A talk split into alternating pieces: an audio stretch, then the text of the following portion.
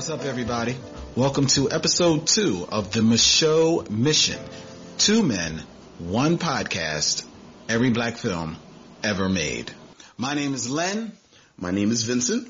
Tonight, we're dissecting First Artist Features Uptown Saturday Night, starring Sidney Poitier, Bill Cosby, Harry Belafonte, Flip Wilson, Richard Pryor, Calvin Lockhart, and Paula Kelly. Paula Kelly. Don't say nothing to me.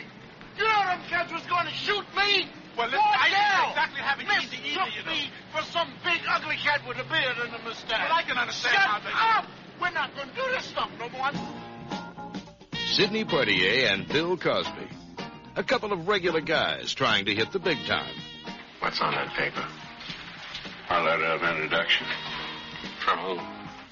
I wrote it myself. Before the big time hits them. Riding with the tide All right! And flowing with the flow. If you get bored out here and you're looking for some real excitement, there is always the room with the red door in the back. What's in there? Happiness. Sidney Poitier and Bill Cosby easing their way. Uptown Saturday night. All right, freeze! Everybody, everybody hands up as high as you can get it. Everybody strip down their underwear. You two, lady, I don't wear underwear. Can I get an amen? Amen. You see what I saw? Yes, I saw what you saw. And don't be worried about nothing, because the dude mess with me, I'm going to knock him out. If y'all don't tell me everything I want to know, we gonna beat all the black off both of you. Just let some cat look funny at me and see if I ain't on this case. Because my money is in this place. I get mean when you mess with my green. What you want to know?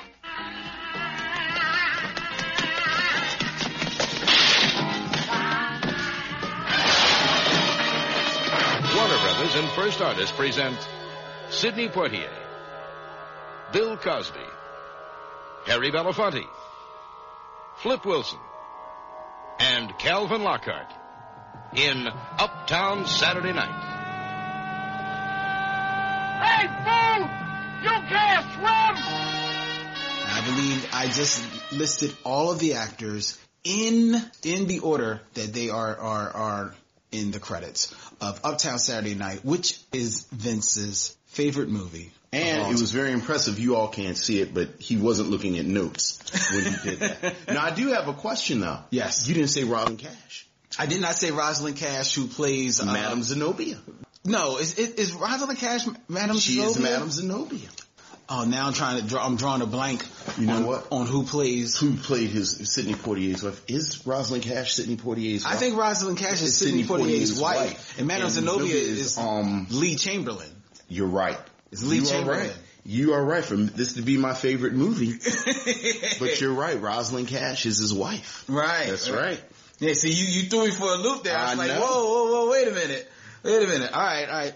So yeah, so this is also, this is Vince's favorite movie It is of all indeed- time. It is my favorite movie of all time. We were we were talking about movies and we were talking about you know Bill Cosby and we were talking about what what am I willing to let go and what am I what do I want to keep and and I realized Uptown Saturday Night and you know really this whole trilogy you know the loose trilogy of Uptown Saturday Night Let's Do It Again and a piece of the action Right. but but Uptown Saturday Night for reasons we will discuss in great detail is one of my my favorite movie. I think one of the reasons, uh, one of the things that may play a part in it is when we were first introduced to the film. Like I was introduced to the movie um, back when I was, wow, I must have been about maybe nine, maybe ten years old. It was playing at the Walton Theater here in Philadelphia. Um, the Long Be Gone Walton Theater. I went with a bunch of friends, probably Richie and Boo Boo from back in my Rit- Rittenhouse Street days and watched it for like about a dollar in the movies, not really having a full grasp on who Bill Cosby and Sidney Poitier were, you know, just knowing that they look familiar, but just falling in love with that, with that, uh, with that movie and just laughing out loud with that movie. And, and I think because I did see it at a, such a young age, And because it was at a theater where I could literally sit in there and watch it three times in a row without leaving is one of the reasons why it left such an indelible mark on me. How about you? Well, I didn't see it in the movies, but it seemed like it Was it saying I'm ran. older than you? No, not at all. not, not at all. We we just didn't. You know, I'm just from Baltimore, so so by the time I was nine or ten, you know, 10, 11, now you're you're moving into the 80s. There weren't a whole lot of theaters like that. It's very true. So, but I, I saw it a lot on television. Seemed like they ran them perpetually. Right. So, so you know, certainly by the time I was eight or nine, Right. I had seen Uptown Saturday Night at least two or three times, and then you know, since then I've watched it once or twice every year, just because I enjoy it so much. Right. All right. So we should probably, for those of you who haven't seen Uptown Saturday Night, Uptown Saturday Night stars Sidney Poitier and Bill Cosby. Uh, Sidney Poitier plays uh, Steve Jackson. Steve Jackson. Steve Jackson, a working man, and Wardell Franklin is his friend, uh, played by Bill Cosby, a taxi a taxi driver, and the the, the film begins on the first day of um, Sidney Poitier's character's vacation, and they decide to go out and go to Madame Zenobia's, which is a hot spot. It's it's an underground club hot spot. The two of them go, have a great time, and as they're having a time, Madame Zenobia is, is robbed. Um, come to find out, spoiler for a 30 year old movie, robbed by uh, Silky Slim. Played by the great Calvin Lockhart. We don't know this at the time when he robs the place. You know, everyone's in a mask, but they rob the place and, you know, so on and so forth. And while this is bad, what makes it incredibly worse is that the next day, Steve Jackson is reading the newspaper and looking at the number, as one does.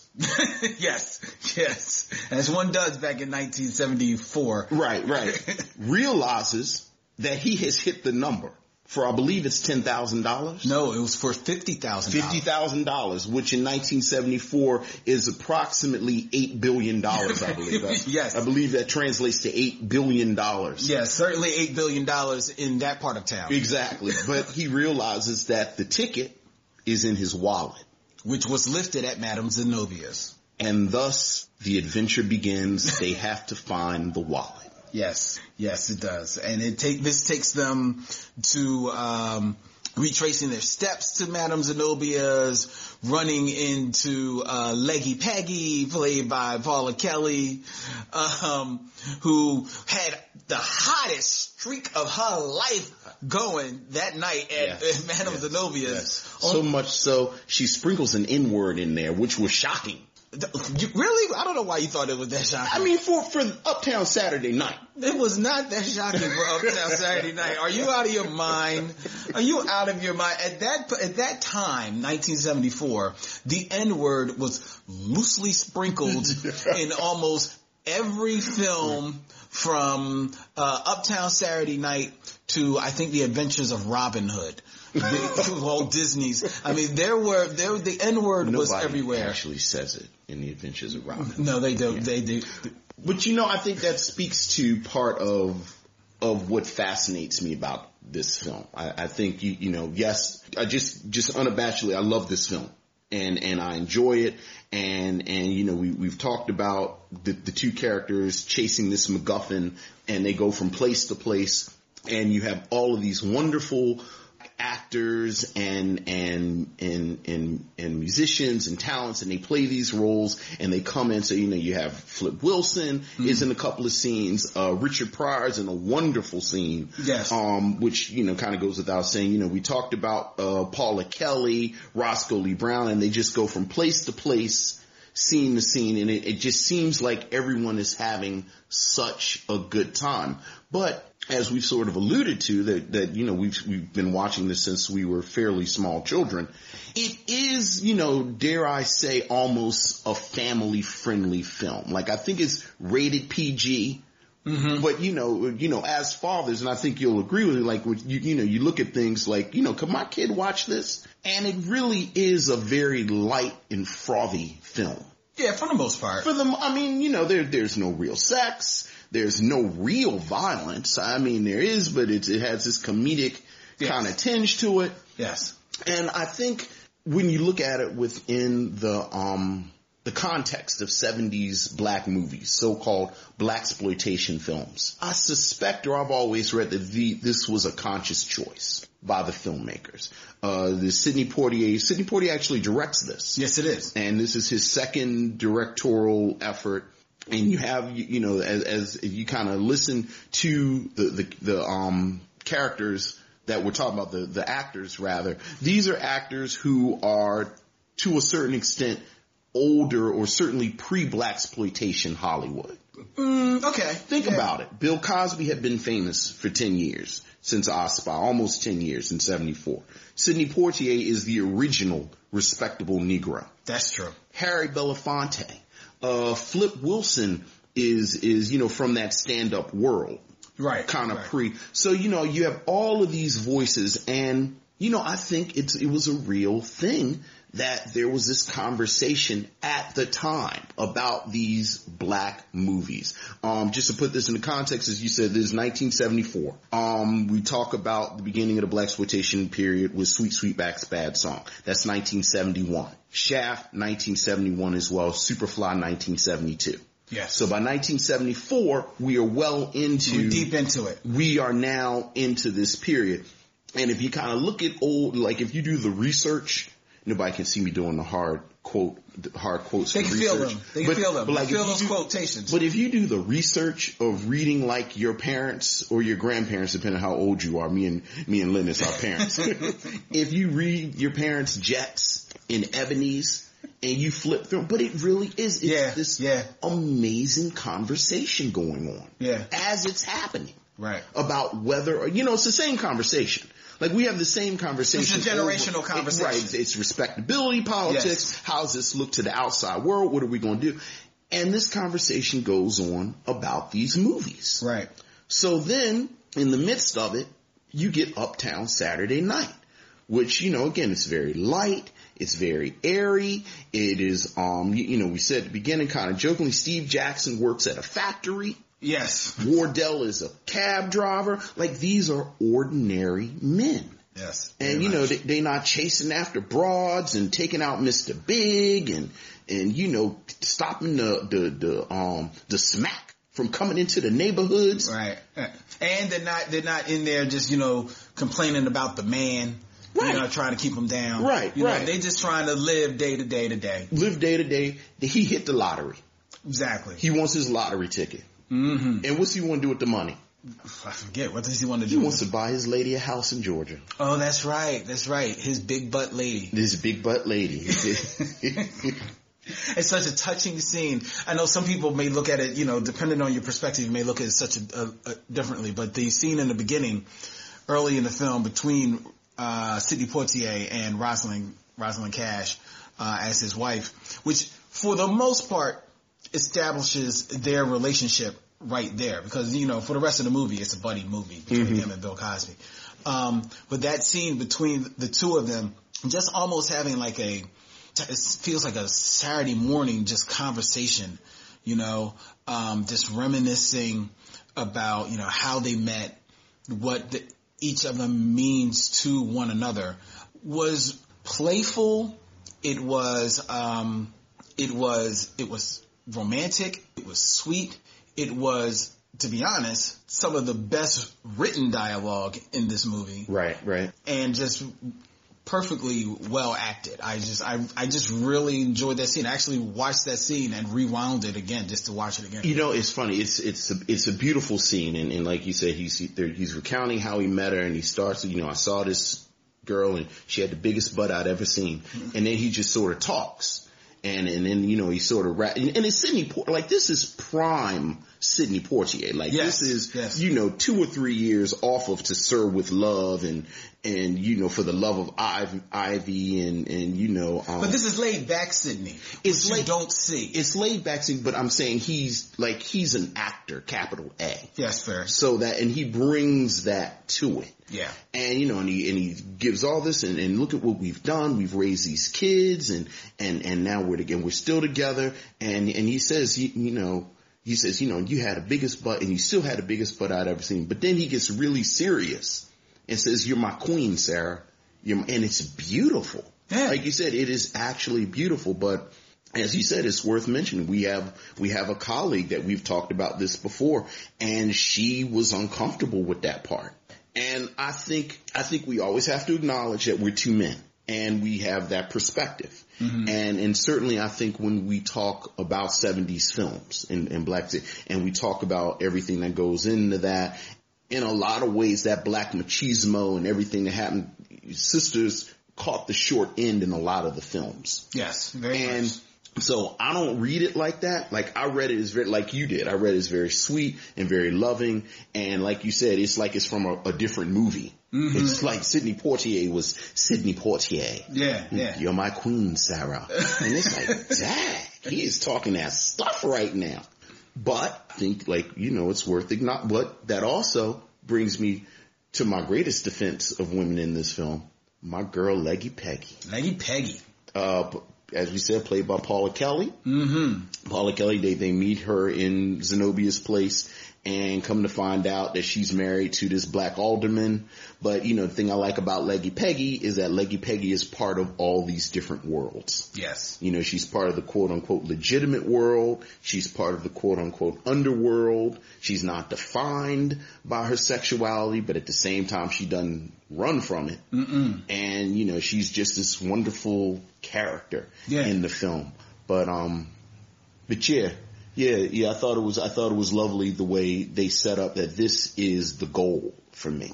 And you know, the funny thing is, as the films go on, the films are three films, so, so you know, start with this, and then you have Let's Do It Again a couple of years later, and then a year after that, you have a piece of the action. They steadily, as the films go on, turn into what I see a commentary on. So remember by the third film, uh, Bill Cosby plays He's a thief, isn't he? no, he's not just a thief. He's a master criminal. Well, thief. yeah, yeah, Because remember, he flips off of walls and does kung fu, and Oh yeah, that's right. That's right. and Sidney Poitier is some type of huge con artist dude who lives in a penthouse, and he's using and you know always remember. So you go from Sidney Poitier saying, you know, you're my queen, Sarah. And this first one's very sweet, and he's in this, you know, dirty bathrobe, and he's kind of reading the paper. To I always remember it's a scene in a piece of the action where they kidnap his girlfriend. Oh yeah. Remember the mom yeah. and he's on the phone and said, where's my woman? And they're like, oh, I think Sidney Poitier is going to kick somebody's ass. Like, mm. he's turned into Superfly. Yeah. So, you have all of that. Yeah, you got all of that.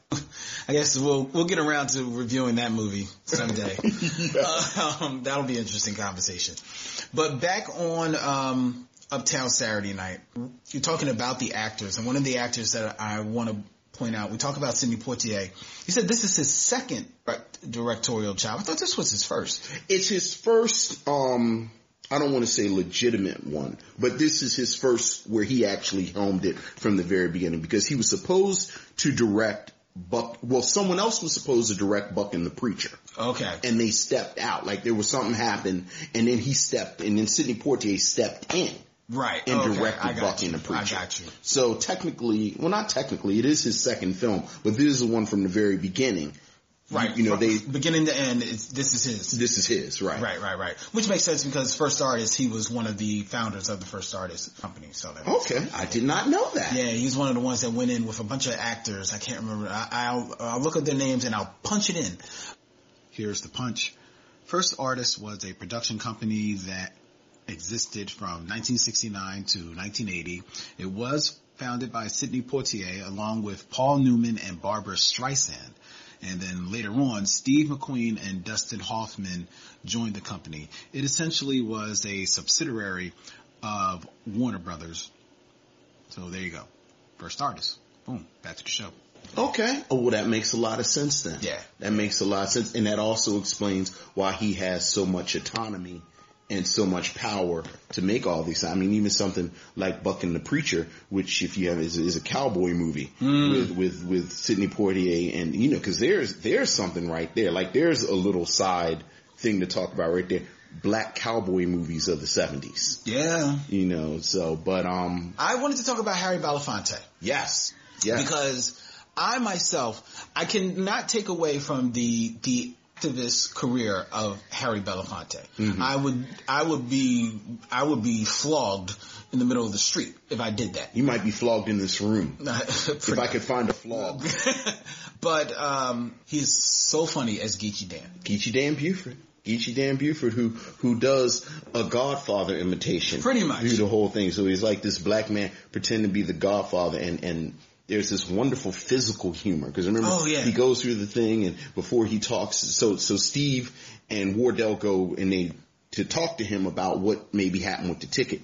And before he can talk, he does some nose stuff and he Oh. eats a raw egg. He, he cracks a raw, a raw egg. I mean, he's so meticulous with it. He cracks a raw, a raw egg, makes sure that, it's, that he cracks it evenly, breaks the egg into a saucer, then, you know, dips his hand out, get the, the egg yolk off his hand, then lifts up the saucer to his, to his face, and then he cuts a look at Steve. Then he sucks the raw egg from the, from the saucer, holds it in his mouth, pours himself a shot, drinks the shot so that he can swallow the egg.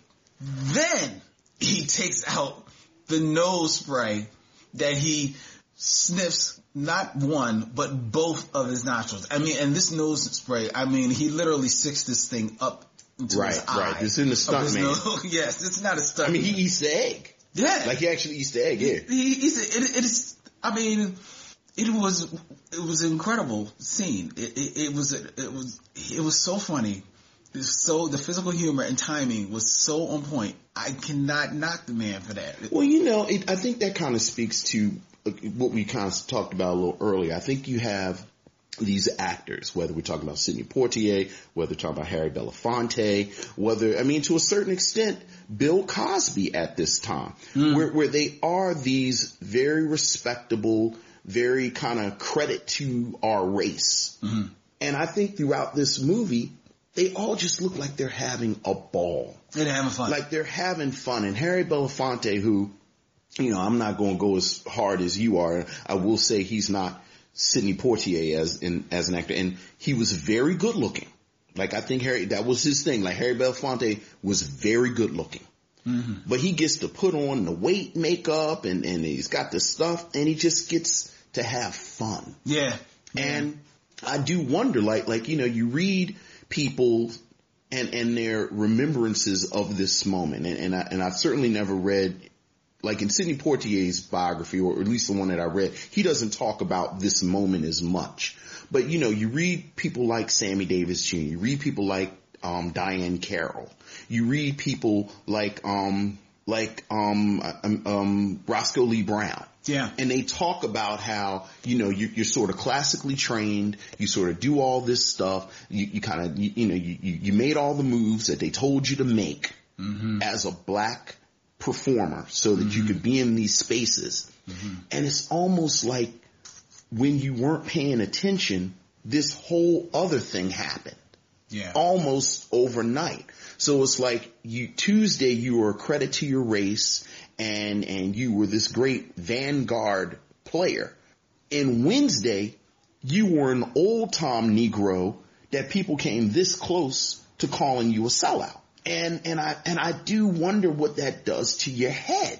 Yeah. Cause again, it happened, you know, pretty quickly. Right, because be- and we say that because the the nation at large, at least the you know African American portion of the nation, was responding very responding very uh responding greatly to movies like Shaft and Superfly and and and and uh, uh Coffy, Coffy, Foxy yeah, Brown, I'm thinking of you, you know. all all of those films, and and the, and the black cowboy movies and the black kung fu movies. They were responding to Right. all of that, all of that, uh, that that African America genre films, and you had these these other actors, kind of like you said, standing on the outside, like you know, like still trying to do not necessarily like do some great prestige stuff, but just trying to do good work And work again, you told me for 20 years that you wanted. this is what you wanted me to do. Yes. And by you, black people.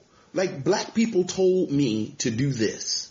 And now Yeah. you're telling me I'm old time. There's actually a wonderful scene in um, Uptown Saturday Night because um, Richard Pryor, again, Yes. we, we spoke a moment ago, he plays Sharp Eye Washington. Mm, The private eye. He's a private detective and he has this wonderful Richard Pryor rant about everybody thinks that a private eye, and he actually says, you know, you think it's some super nigga shooting cops and, and, and, and taking down the mob and Getting the women. and getting the women. And it's nothing like that at all. Like it's, and, and it is this sort of in-text commentary Yeah, very meta. on, you know, what people are seeing in these movies. And, you know, it's another moment where it's almost like this is an entirely different movie happening for these three minutes. Yes. With, with, with Sharp Eye Washington. And I do wonder how much of that was really going on with these people you, you know, again, uh, Sidney Poitier, Bill Cosby, Harry Belafonte, you, know, again, always say, you know, the dudes that had on the real little suits and the skinny ties. Yeah. Real little suit, the, the real little suit skinny tie dudes. Right. Clean shaven. Now you look up and here we are. So, you know, I love that part. And I love that, you know, and again, you can watch that again and again. And, and, you know, you look at the reviews at the time and it is this sort of, oh, well, this is, this is sort of frippery and, and it doesn't really fit into the moment and the power and the energy. They thought it was frivolous. They thought it was frivolous. Yeah. They thought it was frivolous. And I, I think it's telling that, you know, while a lot of those other films are still out there, people pull, pull, pull from them. One of the biggest influences in hip hop over the last 20 years got his name from the sequel to this film. And who was that? That would be, uh, Christopher Wallace, who aka the Notorious B.I.G., Oh, and, and what is that? aka Biggie Smalls, which which a name he got from the sequel to this film, Let's Do It Again.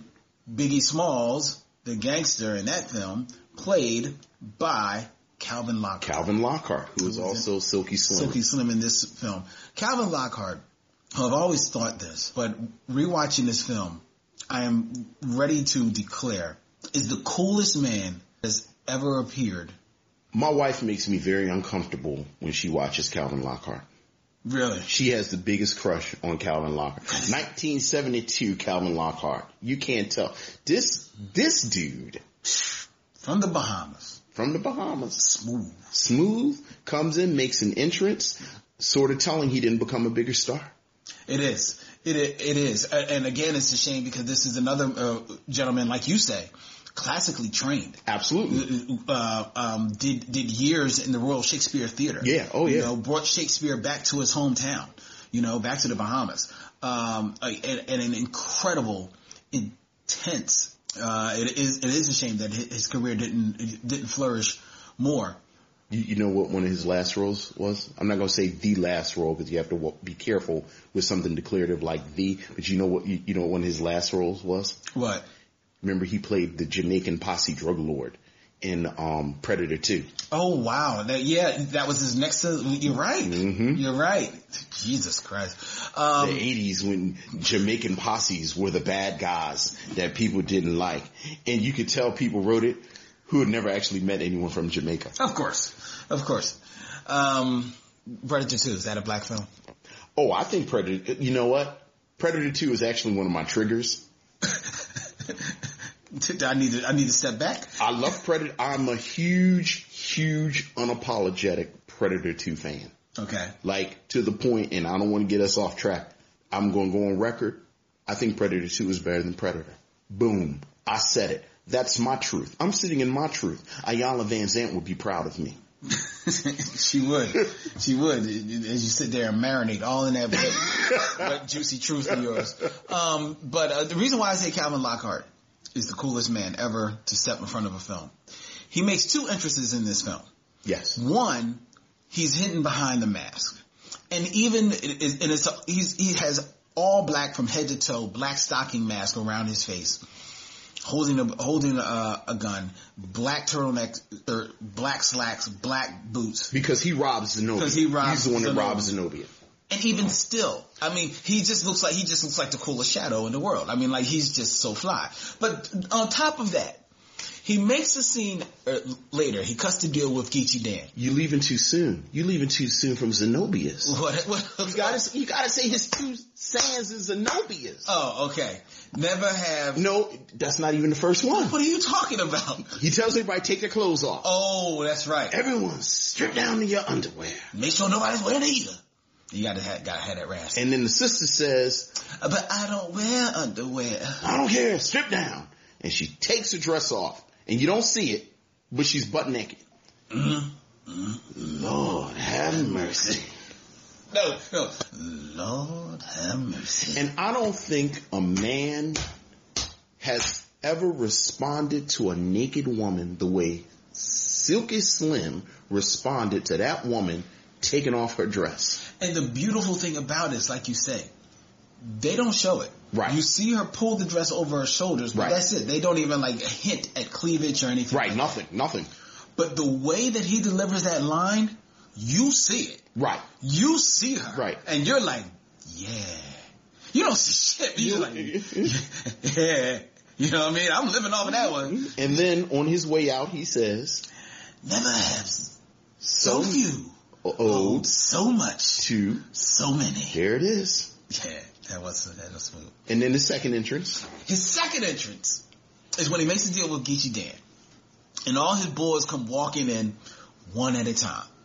Wearing, at the time, I can only assume, the flyest threads. That's what they called them back then. Threads. Yes, yeah. The finest threads available. Because they've got all types of colors. Mm-hmm. All types of fabrics going. But then he comes in after taking a pause in the doorway so that the light can like hit him just off to the side so he can walk out of the shadow. that's right. He has a suede vest that goes down to his knees. Yes. He's got a collared shirt. The collar, it may be larger than Batman's cape. and he's got he's got like this gold chain where I think he literally has the original Sphinx as his charm. But then, because in the day, in back in this day, he has a satchel, As one does, as one does in these days. to hold your accessories. Yes. Now, another word for satchel is purse. We're not going, we're not going to use that word though. you can't use that Certainly not word. in 1974. Certainly not with Calvin Lockhart. Certainly not with Calvin. Klein. You know what I do also like about that scene though? And this kind of speaks to my whole, I mean, sort of why we're here and what we do. I think when we talk about the 70s and when we talk about 70s movies, Right. and certainly when we talk about black 70s movies, you think everyone is just wearing ridiculous clothes from begin, you know, top to bottom. Like the mailman comes up and he has on some high heels with some goldfish in it. And I think what Calvin Lockhart's character in this and in um Let's, Do, It again. where he plays uh Biggie Smalls. Biggie Smalls is that they show you he represents youth. Yes. You know, like the older black cast wears quote unquote regular clothes. Yeah, Geechee Dan, who's the, the old school gangster, Right. he's got on it, got on the pinstripe, you know, uh, uh, three piece Right, suit. right, right, and you know, and again, Steve and Wardell are just regular dudes. Just they regular just dudes. regular working dudes. So they Right. wear, you know, jeans and shirts. But Biggie Smalls, I mean, I'm in this case, Silky Slim is cutting edge, and he's young, so he wears cutting edge fashion. Yes. So even though this is 1974, the only one who dresses like we in 2016, and you think about how people dress in the 70s, would be Silky Slim. he is the only man who could get away with it. Who with could it. pull it off? Yes. No, I mean, because as, as much as other all the other guys that are kind of like trying to like appropriate close to his fashion sense in there because they're his guys, they look okay. They look you know, Right. reasonably comfortable in their in their in their gear. But this man, he's got a satchel, and you're like, You know who he I is? want a satchel. You know who he is? Who is he? He's he's he's Purple Rain era Prince, No, you know who he is. and everybody else is Brown Mark. Like you know how you look at Prince and Revolution and Prince has his stuff on and it just looks because it's Prince. It's like okay, that's Prince stuff. But then he has Brown Mark wearing that stuff, and it's like Brown Mark, why are you dressed like that? You look ridiculous. Calvin Lockhart is the Dos Equis man. there you go. That's who he is. There you go. That's who he is. He's a bad, that's a bad, bad man. There you Cal- go. Like, you shouldn't even, you shouldn't even, don't take the, the rap name Biggie Smalls and, and, and the rap name Silky Slim or Geechee Dan and all that other stuff, Little Weezy. If I'm gonna be a rapper, what's my rap name? Calvin Lockhart. Calvin Lockhart. Come, come cooler than that. Come cooler than Cat. So you are actually Calvin Lockhart. I am actually Calvin Lockhart. It's not a bad name. Not a bad, not a bad name at all. So you have Calvin Lockhart represents one end of the spectrum, as we talked about. You know, they're chasing the MacGuffin, and they're going from place to place. You have Roscoe Lee Browne Uh, the, the, the alderman. as the alderman, and and you know, we, we just a moment ago we talked about how you have all these sort of you know, gradations, if you will, of black life. You, know, you got the young gangster, you got the old gangster, you got the working man. Then you have the alderman who has to operate in both of these worlds. Yeah. You, you know, he's an alderman, so he, so he's a politician. So, and, and it's, it's a wonderful scene where he's sitting in his office and he's wearing a suit and, and He's got the picture of uh, Gerald Ford, Ger- president at the time. because he's the president. And his and the secretary comes in and says, you know, some people are here to see you. And he says, oh, are they from the mayor's office? And then she says no. And he says, I think he says like, are they from the newspaper? Yes. And and she says no. And and and she says, I think they're just regular just people. regular people. And he says, oh, constituents. voters. And then he does this comical thing where he goes around the room and he turns the picture around. There's Malcolm X on the other side. He puts on a dashiki and then he puts on some really stereotypical kind of African music. Yeah, yeah, the tribal. And the tribal music. And then they come and he says, brothers, brothers.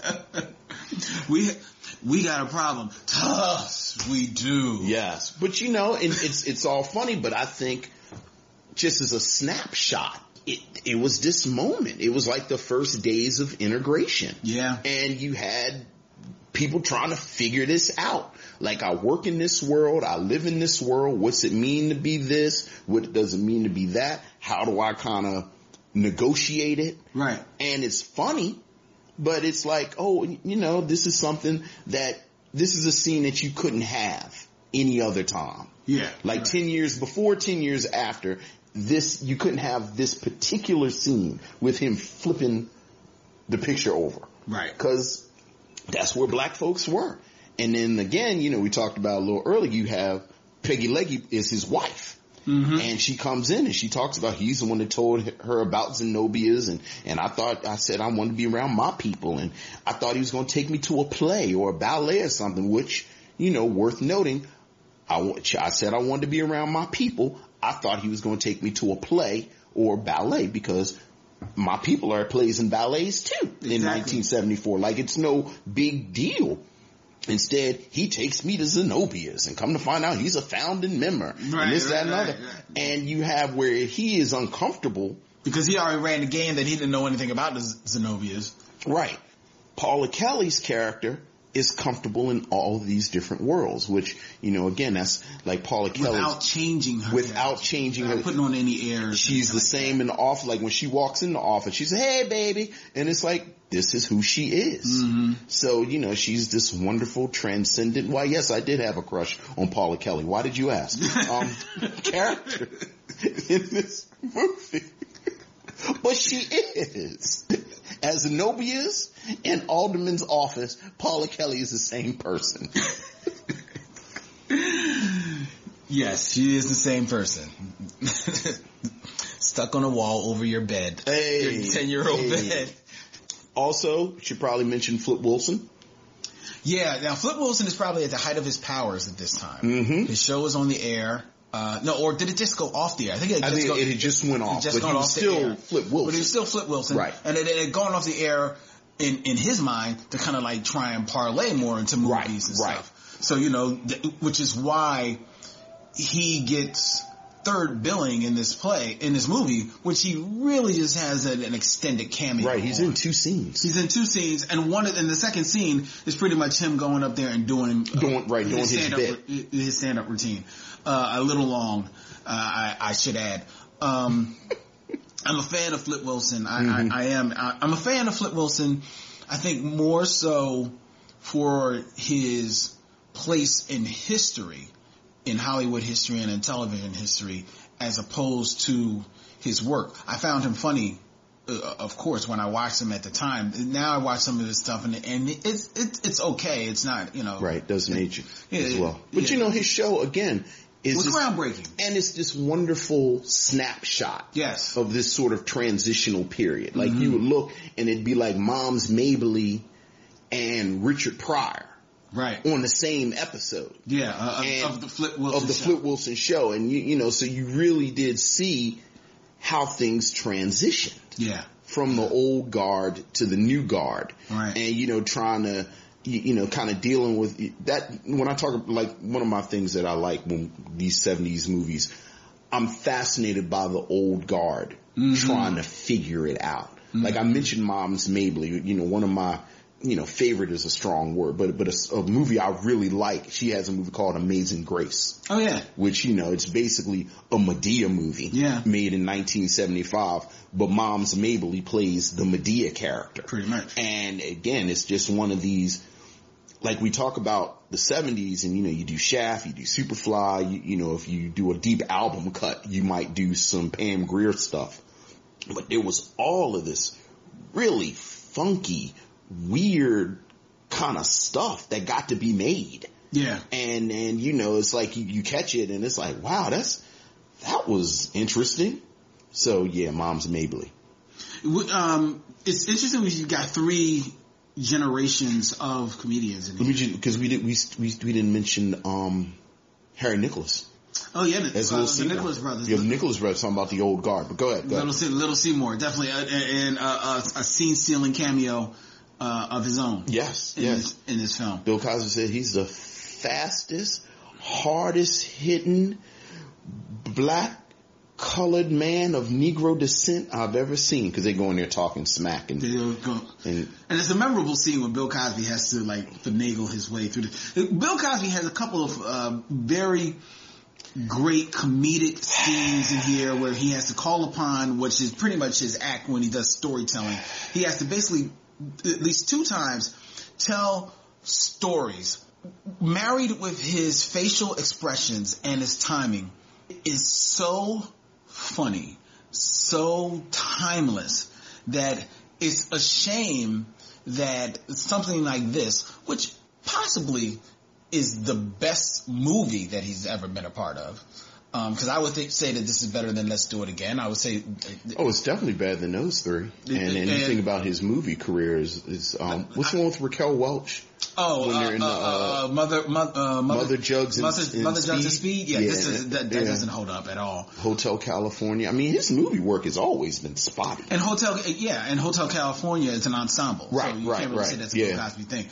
It, it's a shame that this work is now gets um, kind of like bundled in there with what do you do with Bill Cosby in your mind. But before we go there, let's let's kind of like wrap up the talk on, right. the, on the movie itself Okay, all right. by answering this question.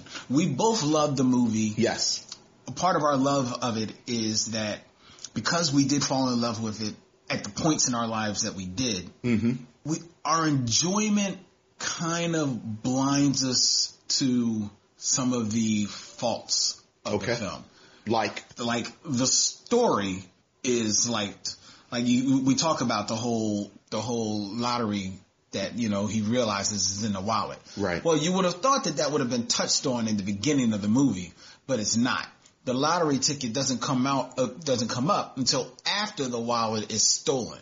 That's when you realize that oh, there's a lottery ticket inside the wallet. Nobody, it had never been mentioned before. this, this is what I lean on with that. They didn't mention that they had socks on either at any point. Oh, come on. Wait a minute. I, Len, Len, I don't know about your experience, but I will say this. During that period, mm-hmm. I just felt like everybody I knew played the, like everybody I knew had a lottery ticket in their mm-hmm. pocket. Mm-hmm. Now, again, mm-hmm. my experience isn't necessarily universal, mm-hmm. but everybody, everybody I knew played the number in 1970. They didn't even call it the lottery. They played the number. They play the numbers, yes. and you combinate it or you box it. I mean, is that is that's that's crazy talk? Again, you should never mistake your experience for the universal. Uh, yeah, but okay. Obviously, I was correct that you are blind to certain certain faults of this film. And when I hit the number, you don't get to come. Actually, I know we, we, we might be running along now. My godfather was seeing a woman. Mm-hmm. And she was a big lot. You ever know these people who hit the lottery all the time, but Yeah. like for but like for little numbers, Yeah. like hit like five thousand dollars, and then they have like a party. Yep, That was my godfather's lady. really. She hit the number all the time. and somehow, something happened. She asked me what I dreamed about. And I said something, something, I dreamed about something, and monkeys or something. And she had a dream book Oh, and played it. Oh, you never heard of the dream oh, book? Oh, I know the dream book. And she played the number from the dream book and hit. And for years after that, she would, every time she'd see me, this is what you dream about last night. And I'd tell her, and if she hit the number, she slipped me $20. That's a true story. Well, well, that twenty dollars she broke you off. She hitting off on your dream. Anyway, I just assumed everybody played the lottery in right, that's, 1974. that's, a, that's a lot of assumption on your part. Okay, but but fair point. It is a MacGuffin. It is you know you see the artifice of the story, and it really does get them from point A to point B to point C, chasing after this ticket. Yeah. I'll, I'll, I'll grant you that. Yeah, and the, and as a director, Sidney Poitier is a very talented actor. Yes, Ab- absolutely, absolutely. He does not. He does not need to direct. This this is not. I, I think part of the reason that Superfly and Shaft and Sweet Sweetback have the sort of critical acclaim that they do is that these are directors. Yes. and you can look at the at the the blocking and the use of light and and I mean these, these are real cats mm-hmm. who are you know so but I, I- I think that's fair. You're right. That being said, do you think the film holds up? Oh, absolutely. I think it, I think I think the performances the performances in the particular pieces are strong enough that it holds together. I think I think the the chemistry I think the chemistry between Sidney Poitier and Bill Cosby is amazing. Like these are these are two players that you want to spend time with. Mm-hmm. And, and you enjoy their company. I think, you, you know, Sidney, I think Sidney Poitier's gravity and, and sort of, you, you know, stature kind of permeates whatever he's in. I think the, the sort of the kinetic energy you get with 70s Bill Cosby Right. is, is, is, is infectious. Like you said, you can watch, because he has a scene like that in, in I think all three of the movies. Pretty much, yeah. Where he has to talk his way out of something. Right. And they're hypnotic. I mean, I mean, you know, Bill Cosby is a master storyteller. Mm-hmm. So that I absolutely think that holds up. I, I grant you that nostalgia colors a thing, but, but you know, I'll say this just to keep it relevant. I don't think nostalgia colors my view of Uptown Saturday Night any more than it colors people's view of the original Star Wars Granted, you know, another Yeah, film you. with, you know, it's highly entertaining, but you know, once you start to look at the pieces of this thing, it's like, ooh. yeah. So, And it's amazing that Star Wars is only three years after this movie. well, you know, again, you, you know, you talk about the seventies and this, this moment and it's pretty much generally agreed upon that Star Wars and Jaws put the kibosh on all of this. Yeah. Like, you know, we're talking about the black movies, but you talk about the art house films at the time. You talk about, you know, those really amazingly visionary science fiction films. Like it really was, they let the kids run the house. Mm-hmm. And then somebody made some real money Yeah. and they start building theaters in the suburbs. Like, you know, it's a whole thing about, you know, the theaters were just in the city. So, you know, nobody was trying to go in the city and it was just like black people and white hippies and people. So they were going to the movies so you can make movies for them. But yeah, they, Star Wars three years later, I mean, yeah, like you said, that put the kibosh on all of this. Like, Trying to answer the question of whether or not it holds up. I don't know whether or not the audiences of today, and I'm talking about audiences that are in their 20s and early 30s. I don't know whether or not they have the um, attention span to deal with this movie. Not that it's a slow movie; it jumps right in, pretty much into the story. But it is slower. It's, it's when, a, when you talk certainly about a slower pace than the, what they're looking at. It's certainly not a joke per minute. I mean, um, and it it is it is of the time where the movies and television were about you know good movies and television were about building the characters and letting the comedy come from the characters as opposed to the jokes. The reason why Bill Cosby scenes of him d- doing those stories sell is yes because of Bill Cosby, but also because of the character Wardell that he creates, and you can Right. see Wardell having to you know pull him pull him and Steve out of the frying pan with these stories, you know. And I don't know whether or not the the audiences of today would have that attention span for it. I I could be wrong. I still think it's I still think it's a very good movie. Sure. Uh, is it a is it a great movie? No. Is it an entertaining movie? Yes. But if you go in expecting a Kevin Hart, a Will, um, Will Will Smith? no, not Will Smith.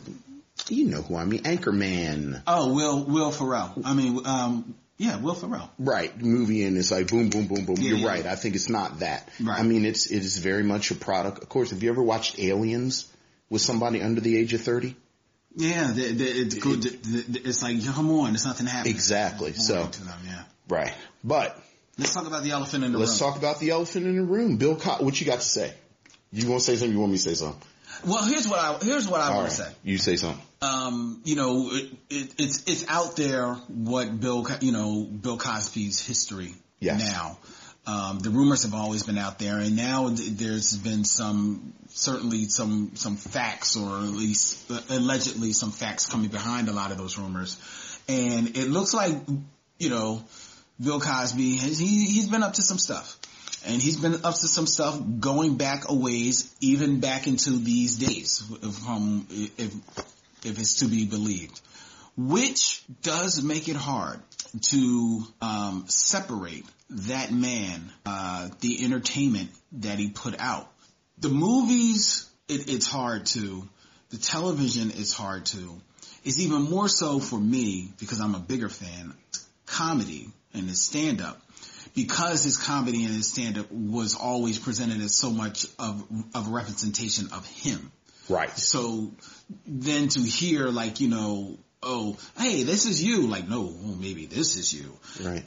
And you don't want to be too judgmental because everybody's got demons. Let's be honest. If, if they shine the light, if they shine the light on everybody, on all of us, there'll be some stuff people will be like, yo, Right. that's not the Vince I know. But it, it, it, it, it does make it hard because uh, I have such a deep, devout love for this film. I do find it hard to separate the, the movie from the man. I was able to do it to a degree, but then at some points you feel guilty for doing it. Mm. You know, especially some of the scenes where he's kind of like flirting with girls, or when he walks in, when they both walk into Madame Zenobia because Sure. of no experience, and they're kind of like checking out all the girls in there, you know, and and you know, first of all, the jokes are writing itself when you see it, Bill Cosby. Sure. It's like, hey, hey, you, you know where you at, Bill? You know what's up. But also, it, it it does make it a little disturbing for me. It makes it hard. See, you know, and I think it's it's really appropriate we're talking about it with Uptown Saturday Night. I'm glad you said that the comedy was harder because his, his comedy was always a reflection of him. I, I think when when I look at the whole deal, I think what we're really talking about is people fell for an okey doke that Bill Cosby sold. Like you look at Bill Cosby, you know, he starts, you, you know, what, like, like the comedy, like there were always comedy audiences and people who knew comedy knew him. But when you talk about, you know, him as the star, you got to start with Ah Spa because he's on television and everyone sees him. And he's like, I'm Bill Cosby and I'm playing Walter Scott, a Rhodes Scholar, speaks several languages, and I know Kung Fu. And everyone said, yeah, but you know, Bill Cosby isn't a Rhodes Scholar. He don't know Kung Fu. He's not, you know, and he's like, all right. And then he makes, you know, he transitions to the Bill Cosby show. I'm. Chet Kincaid. Um, The gym coach, right? I'm a gym coach. I live in the Bay Area. I do my thing. And people say, okay, but Bill Cosby isn't a gym teacher. He doesn't live in the Bay Area. He doesn't do his thing. So it's a role. Bill Cosby, Fat Albert, you know, I hang out in the junkyard, I paint and I hang out with these cartoon kids. People, oh, Bill Cosby don't live in the junkyard and hang out with kids. Then you have himself, which as you said, reflection of his life. You know, you see himself, you go to the Cosby show where the first two episodes are like the act. Yeah, which are basically Bill Cosby himself, you know, and you out. start to see, you know, for a lot of different reasons, you know, it Reagan era 80s and, and it was lucrative and respectability. And he starts telling us that Bill Cosby is Huxtable. Right. But if you love Bill Cosby, like I, you know, not to be that guy, like I never fell for that. Like I never, I always knew Bill Cosby and Cliff Huxtable were two different entities Yeah. because I've been loving Bill, like, you know, for, for so, long. we- we've Right. joked about it before. I love, cause Bill Cosby has a beard in this movie. Hell of a beard. I love beard Bill Cosby because this is seven, early seventies Bill Cosby. He's in between stuff and he's just doing like he's straight Philly Bill Cosby. And I love, like this is my favorite Bill Cosby. So I never for one moment said Bill Cosby is Cliff Huxtable. Right. And even, you know, um, Joseph, and I forget his last name, but, but the, the guy who played Denise's husband. Actor Joseph C. Phillips played Denise's husband, Martin Kendall. That would be Lieutenant Martin Kendall on The Cosby Show. Back to the show. It, it's not important, but he, he wrote something like last year when he was talking about us and he talked about all the beautiful women and the beautiful young women who would be on the set.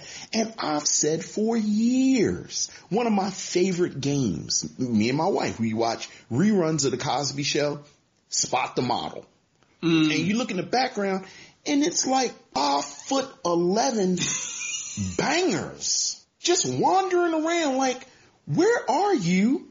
And it's like, what is happening on the set of the Cosby show? Right, right, right. So for me, it's much easier for me to separate the two because I never went along with the, you know, we'll, we'll pull up your pants and, and, and you shouldn't curse and do this and, and, and I'm Cliff Huxtable and Cliff Huxtable thinks that you need to be a responsible human being. And I'm just like, yeah, but Cliff Huxtable is, is a made up character. Like this isn't a real thing. Like, like again, y- you're not a karate man that, that was a Rhodes scholar and you aren't a gym teacher. Mm-hmm. You're also not an obstetrician. Mm-hmm. You, you Bill Cosby. And I love you and I love what you do, but you know, let's keep things in perspective. Yeah, those degrees are honorary. No, no, he earned his, Yeah, he earned his EDD. I mean, there's controversy about how much, but you know, at, at this point, I think the long knobs are out. Like I think, That's true.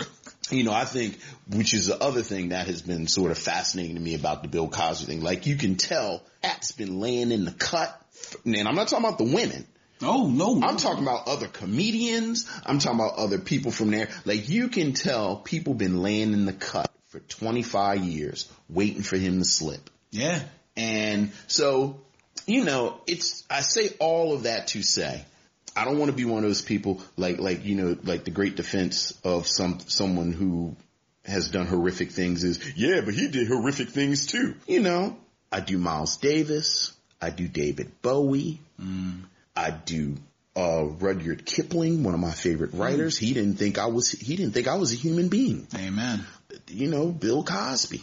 I, I think I think the Cosby Show is very difficult.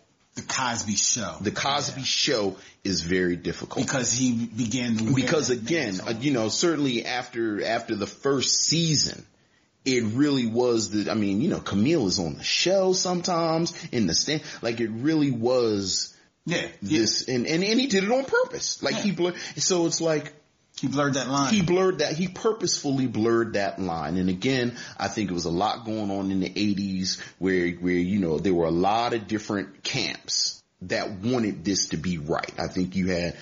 ty- You know, certain black people who wanted, we love this respectable image of black people and it's a family and they're professional. And then you had a lot of white people who were like, you know, well look at them. If y'all would just do what Be you're like supposed them. to do, you could be like them. Right. And, and you know, so you had this perfect storm and then whatever you believed happened, I think we can all agree it was sketchy. It was sketchy at, you know, Venn diagram, him issues of power, issues of this, issues of consent. Him, I think he's a horrific human being. He did these things. That Venn diagram, the part that both cover up, like people can't see me, but I'm doing my hands on top of each other. Mm-hmm. but the part that both of it covers, this was real sketchy Yeah. and real skeevy. Yeah. Artists oftentimes are sketchy and skeevy.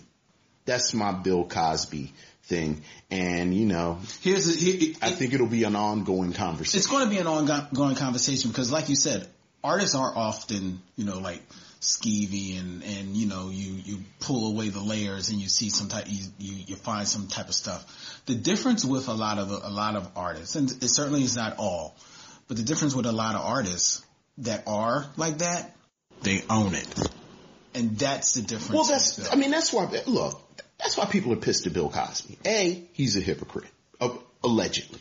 B, let's just call it. I was- was talking to a friend of mine the other day and they said, it's the OJ thing. Like, you have this black person that white America said, we gonna give you a pass. We gonna give you a membership card. You want us, and look what you did with it. Mm. Look what you did with it. We gave you a pass. If Jim Brown had killed two white women, people wouldn't have been as angry at Jim Brown as they were as O.J. Simpson. no, If Eddie Murphy had done what Bill Cosby allegedly has done, or Richard Pryor had done, people would, it would not be this level of venom. no, Like it really is, you, it is a, people view it as a betrayal. right, Like how dare you? I let you in my kitchen. It's a complicated thing it's very complicated. and it's sad. I was heavy sighing the whole time. I've been heavy. I mean, it's it's heavy sigh. It's it's a heavy sigh. It's a heavy sigh. Right. It's a heavy sigh. Let us know what, uh, you know, how heavy your sigh is. Let us know what you feel about, um, Bill Cosby, Uptown Saturday Night. Whether or not you think that this is Harry Belafonte's best starring role. um, whether or not you think Calvin Lockhart is in fact the coolest man to ever be in front of the camera. And whether or not you have a copy of a long forgotten but dearly treasured poster of Paula Kelly from uh, probably probably from like a 1975 jet that um or maybe like maybe you get a picture of her because she actually um uh was on Broadway a lot of times and so Oh, I know she was on Broadway. I know you I know you do so maybe we'll You know we're Facebook friends. I bet you are. I bet I bet you are. And she has that restraining order renewed for the tenth time. Um, hit us up. The email is mission at gmail.com. Leave comments and movies that you want to see us review on uh, at Twitter at Mission Micheaux or on or leave your comments on SoundCloud or iTunes and every place a good podcast be. That's where you're going to find the Micheaux Mission. Next up, It's your turn to pick. it's my turn to pick. It's your turn to pick. I had a movie all picked out, but because you went 70s, I want to be a little. I want to. I want to do some. I want to do something for the kids. Okay. So our next film Straight out of Compton. will be straight out of Compton. Are you serious? Yes, it's gonna be straight out. That is fantastic. All right. so we'll do straight out. We'll do straight out of Compton. That will be next on the Micheaux Mission. We didn't say where can you find Uptown Saturday Night. Oh, you can find Uptown Saturday Night. Actually, you can uh, get it at, at a lot, almost any video store. But if you want to go re- real inexpensive, uh, Amazon, you can buy it from Amazon for like ten dollars, Okay. or you can rent the digital copy for three dollars. Okay. You can rent it right there on Amazon, Amazon Prime, uh, and, and get in and watch it in, in pristine HD, or as close to HD as they have it. I, I actually, I don't even think it's in HD. I don't think they made the conversion. I'm sorry. It's a, it's a cherish film, but it's not that treasure. Um, you know, but, uh, but it still, still looks great on the flat screen, um, flat screen TV. So that's where you can find Uptown Saturday night. Our next film will be Straight Out of Compton, which is out in uh, DVD and Blu-ray re- release right now. Okay. So you can actually go and pick that up, um, or you know, if you got an uncle lefty, Don't do that. don't do that. Support the arts. Support the art. We don't. We don't. We don't. We don't. Um, We don't do that. We don't support bootlegs here. Right. Um, th- that's one thing we do want to get out there.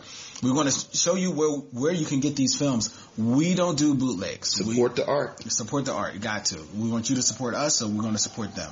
All right. So this is Len, This is Vincent. and you have been on the Micheaux mission. We'll talk to you next time.